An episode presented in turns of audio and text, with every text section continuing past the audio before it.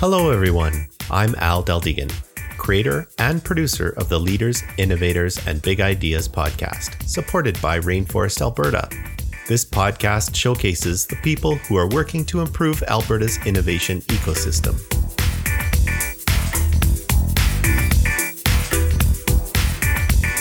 This episode is hosted by Christopher Drobot.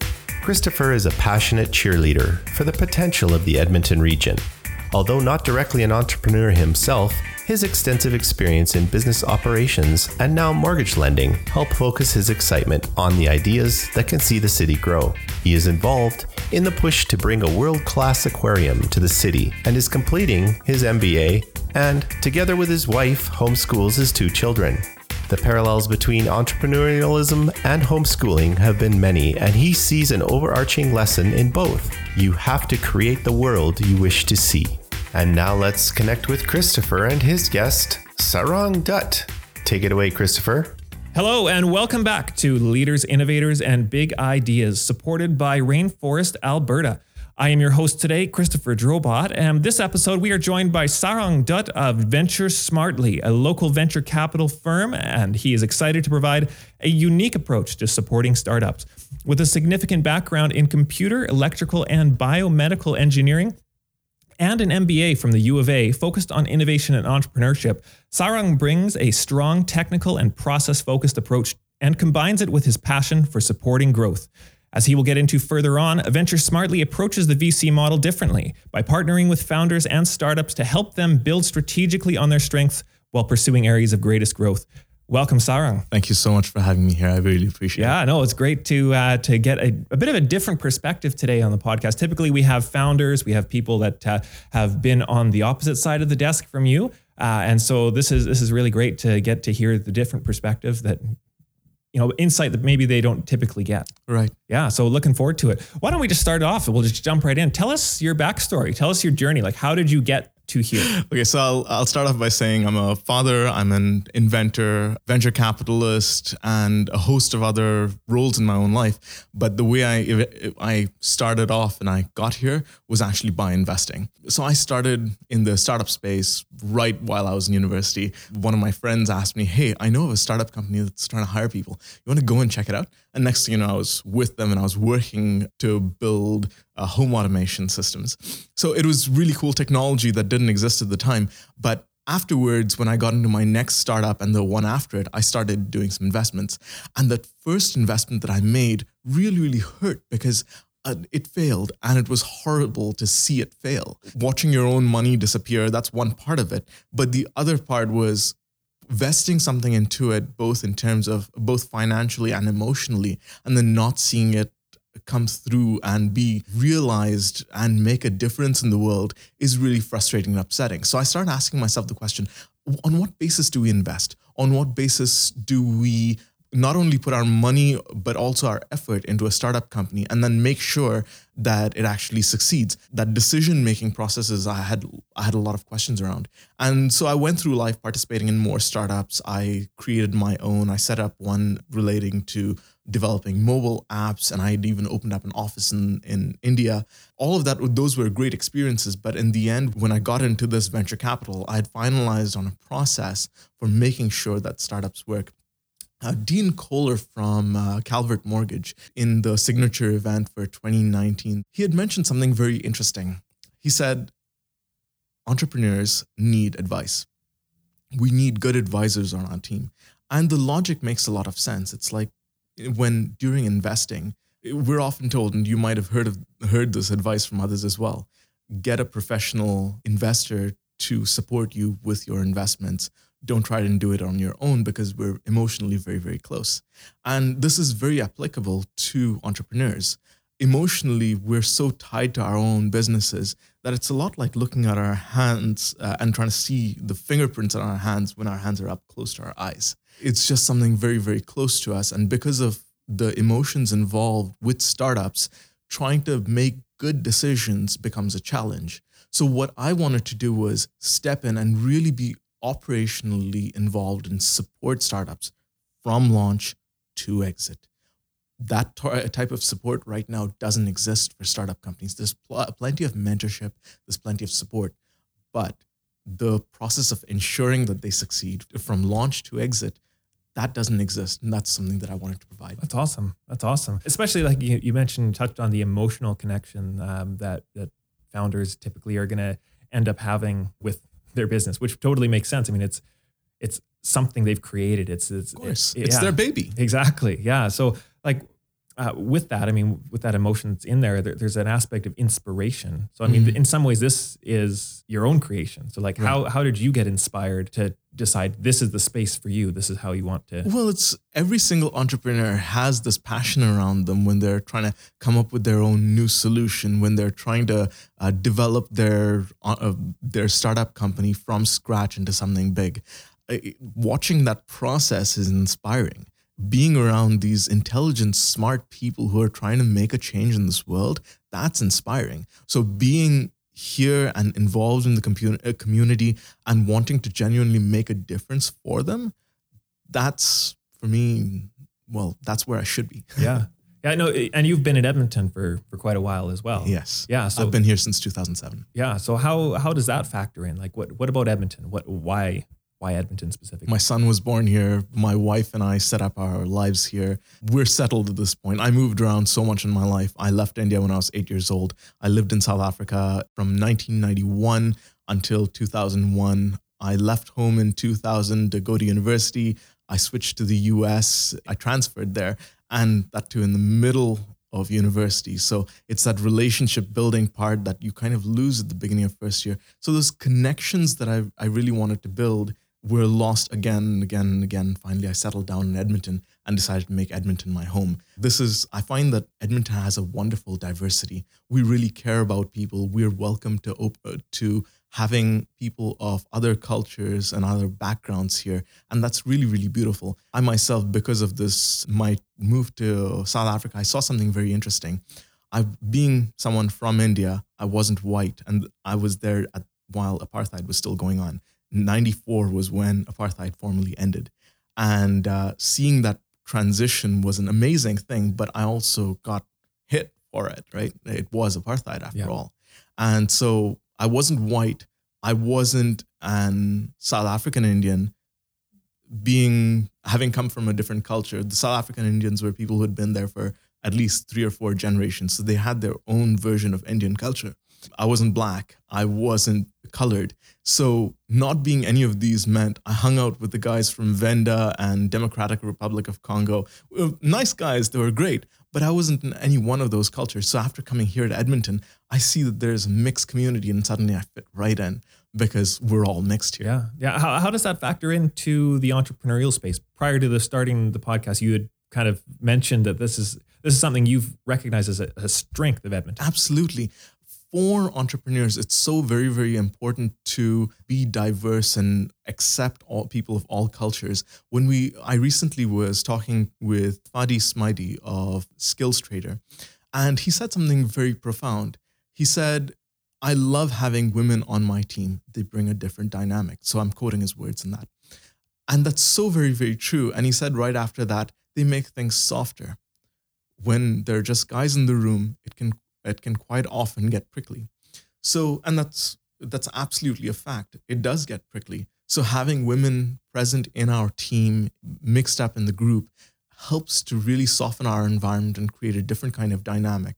On every one of my teams, I've always tried to make sure that there are women involved. For the entrepreneurial environment, it's super important to have diversity, both in terms of gender as well as in culture. Right. Right. And I mean, yeah, we've got some tremendous examples of, of culture in the city. So that, that, thank you for that. Let's veer back towards Venture Smartly for a second and just talk about kind of some of the projects that you've been supporting, some of the, the work that you are trying to do, and, and how how do you see Venture Smartly fitting into the community as like what's the role that you see them fulfilling within the Edmonton ecosystem? So Venture Smartly really has three lines of business. The first is in venture capital. So we provide funding for startup companies. Everybody likes the person with the money. Exactly, exactly. Who everybody loves money and everybody wants funding. There's that. And then there's consulting. People don't often understand what exactly that is. It's a little bit different from mentorship. In mentorship, that comes for free, obviously. We see Tech Edmonton, we see so many other companies offering mentorship and support to entrepreneurs. Consulting is different in that it's operationally involved. It looks at what your problems are in your business and you actively try and address it. So startup companies have many issues that are happening all simultaneously. And so having that sort of support to address the issues within the business are, is fundamentally important. And that's something that we provide. So the second line of business that we provide is consulting. The third line of business is in in-house, in-house incubation. So we, in essence, try and bring entrepreneurs into our own company and then try and create companies out of those. Awesome. Yeah. So really, like you're you're breaking it down from like a business process standpoint. Like you're Absolutely. You're actually digging in and saying, well, you know, let's let's refine your business plan. Let's actually like figure out completely. Your- Sorry, the the the listeners probably couldn't see it when I opened my eyes. I, I was like, yes, that's exactly it. Yeah, yeah, but I mean, I mean, that's uh, that's something that probably a lot of people don't have. So like, you've got business education as well as learned experience as an investor, as a startup founder, like you, you've blood, sweat and tears, blood, sweat and tears. Yeah, exactly. So, I mean, what, what better perspective to be able to share with people that uh, can guide them to avoid the same mistakes that maybe you've made. There's one part of it. That's uh, experience is a part of it, but more than that, in each of their cases, they have their own circumstances and they have their own situations. All investors say there's no ideal model for making sure that startup companies succeed. And frankly, I fundamentally disagree with that. And the reason is because we already have industry processes for these things. We have I S O nine thousand one. I S O nine thousand one is a quality management standard, but people don't understand that that quality management standard is actually about saying what you're going to do and then making sure that you do it. So there's promising, executing, and then there's an auditing portion to make sure that you're actually doing what you said you were going to do. And as part of those audits, you verify that your processes are actually working. It's all about business processes. So in other words, there are existing frameworks and there are existing methodologies for making sure that whether it's large companies or whether it's small companies, it, that they are doing what they promised and that they can succeed. So there are methodologies out there to make things work. What I'm trying to do is make sure that, one, using those existing methodologies supports startup companies as opposed to supporting large firms. Support startup companies to implement these frameworks that can help them succeed.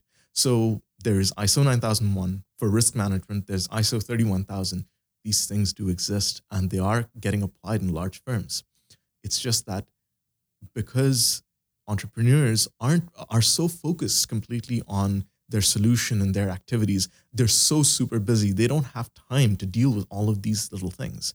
So because they don't have time, it helps to have somebody from the outside support and provide these sorts of services. Yeah. And I mean, as a founder, it's something that probably too many people discover is mm. that they themselves aren't scalable. So really, that's what you're trying to yeah, exactly. enable their business to become scalable through those processes. Right. So I'm going to diverge a little bit. So you'll have to bring me back to the topic in a moment. But I think that risk management is a very fundamentally important part. When people talk about risk, they think about hazards and they immediately think about the different dangers they're they're facing in their business. But that's not what risk is. If you substitute the word risk with uncertainty, suddenly it becomes a completely different conversation. To the objectives that you have for your business, what uncertainties are you facing? And if you start having a conversation around that for your respective business and for the plans and strategies that you're building, suddenly your business process and your approach to entrepreneurship changes. So I'd like to provide that reminder for entrepreneurs out there to always keep that in mind and really keep an eye on the uncertainties of your business and the changes that are happening so that you can adapt from the beginning and try and be predictive about what could happen. Yeah, make, makes sense. There are there's so much uncertainty. I mean, you, you look at how quickly things are changing, mm. and in every area. We were just talking earlier as well about how the, the cliche, every company is a tech company, or has to be nowadays. But I mean, because of that, there's all this uncertainty. Like what, what areas do you see as the, the most effective strategies to try to remove some of that uncertainty? I think it's about planning. So when you sit down right at the beginning, and why do we develop a business plan? We develop a business plan and actually try and document, whether it's in the form of a formal written document or whether it's just as a set of presentations so that you can see images that give you an idea of what your business is and how to go about it. That's fundamentally important because it gives you clarity around what activities are you performing in the business. Once you look at what activities there are, then you can look at, okay, well, where are the uncertainties associated with each of these activities? Okay, if I understand what uncertainties there are, then I can say, all right, how do I address these? What actions can I take? And more than that, what processes can I build into my business so that I can address these on a continuous basis? We as entrepreneurs, we always look at things in problem-solving mode. So we see a problem, we fix it. We see a problem and we fix it. And because we approach it in that way, we frequently don't build processes to continuously fix these issues that come up. And going from a problem-solving approach to a process-oriented approach helps address this. And that's why I like to refer to myself as a recovering engineer, because as an engineer, it is always about problem-solving. And I suddenly find that I have to shift a, to a completely different mode around business processes and having everything be process-oriented. Yeah. Reactionary versus proactive approach. It really does shift the, the potential of the business, because if you're if you're always about reaction, it's like playing whack-a-mole. I fully agree with that, and being proactive is crucially important, but at the same time there are some things that you simply can't avoid. I was just talking this morning uh, right before I came here with Steve Martins from from Route seven. Very smart guy.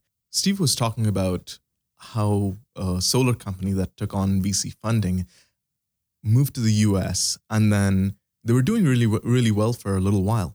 And then suddenly things changed. Companies from China began flooding the U S market with low-cost solar panels. And next thing you know, the company had had a down round, and finally they had to shut down. So that's a classic case of uncertainty. How would they have known that this was going to happen? Or how would they have compensated for this type of event? So it it would have helped to have some degree of risk management and plan for the market suddenly undercutting them in terms of cost. What would they do? How would they do it? But it's hard to anticipate that kind of thing. It and this happens on a common basis with many companies. We have to learn to shift and adapt, and sometimes we have to do it very, very, very quickly. This for them, that fall happened in a matter of months, where their sales were devastated. Yeah, that's like a, a business case model approach. you know, right. you're, you're looking at it, at, or sorry, a business school case model. Exactly. Yeah. It re- it really should be studied as a case. Let's uh, let's kind of circle back in. So if we were to talk about specific advice that you would share to entrepreneurs in the Edmonton ecosystem, what recommendations would you have for people that are considering launching a new company or generated some revenue and are thinking of scaling up? Mm. So on this very topic, I had a conversation just this past Friday, and there was a lady who was asking me about, well, I have a product that I want to develop. Do you have any advice? So my first answer was, understand your customer. So you're interested in building, let's say, a product in wastewater. Awesome. But who's the customer? Who is going to actually pay for it? Not just who's going to use it. Who's going to pay for it? Why would they pay for it? And are you able to actually identify who in that business you would talk to if you wanted to sell it? And then actually go do that. Go have a conversation with those people and find out if they'd be willing to buy such a product. Are they interested? Try that again. Repeat that a few more times to get an idea of who'd be interested, how many of those people that you've spoken with would be willing to buy in. And if you're getting a good response, that tells you that you have a market. And then you can go about doing your formal market study, but understand the customer. Who's the customer? Why do they need it? What are their needs? How are you addressing those? If that's not clear, then I would say don't spend time on product development until you have that clear. I haven't seen a single case, whether it's of my own products or anyone else's, where they've developed a product and at the moment it hit the customer and the customer saw it, the customer didn't think, oh, well, I have something similar or I need something else. And then it did. The product didn't quite address everything that was required. So it's very, very important to get that customer feedback, to get an understanding of where they're at and what their needs are. You basically want to sell the idea before you've even got a product available. Not just the idea, but understand who you're uh, you're providing that that product or service for. If they don't need it or they don't want it, then you're wasting your time. That's your blood, sweat, and tears. If you're creating a company and you're trying to turn it into something successful, that's your baby. If you want to create something like that and you're so passionate about it, then the first thing you should make sure of is, what are the odds of actually getting somewhere with this. So rather than spending all that time and effort into your company before you start getting your product out there or before you even start making your product, find out who the customer is. You should be able to profile them to the point where you should have a picture in your mind of what they look like, how old they are, what they do on a day-to-day basis in their job. Understand your customer at that level. This actually comes from an M B A class on marketing where... Just going to say. um, there was a lady from Stollery Children's Hospital who works in fundraising, basically. She said exactly these words, and she talked in, at U of A about how they had clear profiles for every single one of the segments in the markets that they targeted. Whether it was the old grandmother who was passionate about taking care of kids and grandkids and was contributing, or whether it's the new retiree or current parents with little ones that were going to Stollery on a regular basis, that kind of thing. So understand the customer to the point where you can develop a very clear profile of them. And then once you have an understanding of that customer, try and design your product and make sure it's it's prepared to address customer needs. You want to know everything about that client, then everything yes. about that customer. You want Absolutely. to know that your imaginary customer, what type of car they drive and what they eat for dinner on a Tuesday, sort of thing. Like almost to that point. I mean, I almost said that uh, if you could see down their stomach, you should know what gut bugs there are. uh, you really want to get to get to know who who you're trying to sell to. That's great advice. Okay, so what's what's one big idea then that motivates you? Why does Sarang get up in the morning to work on this? Because it's beautiful. Every one, every one of these entrepreneurs are smart people. They're waking up to make a difference in this world. They're interested in contributing and making a difference. Enabling them to do that and ensuring their success is why I wake up. That's I love that. It's short and to the point. That's great. You have had some interactions with the, the Rainforest community as well. So mm. Why don't you just kind of touch on that for as we kind of wrap things up? So I thought Rainforest was doing an awesome job in terms of creating a network of entrepreneurs, a network of different types of businesses and service providers and connectors in the industry. So having that sort of a network really helps because one, entrepreneurs get to bounce off ideas within this community.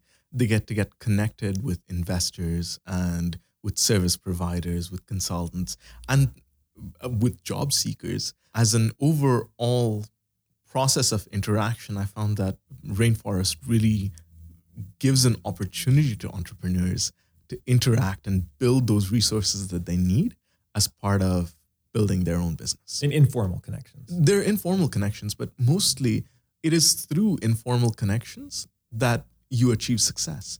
In my own case, I connected with a lot of different people and suddenly I found, wait a minute, there's alignment here.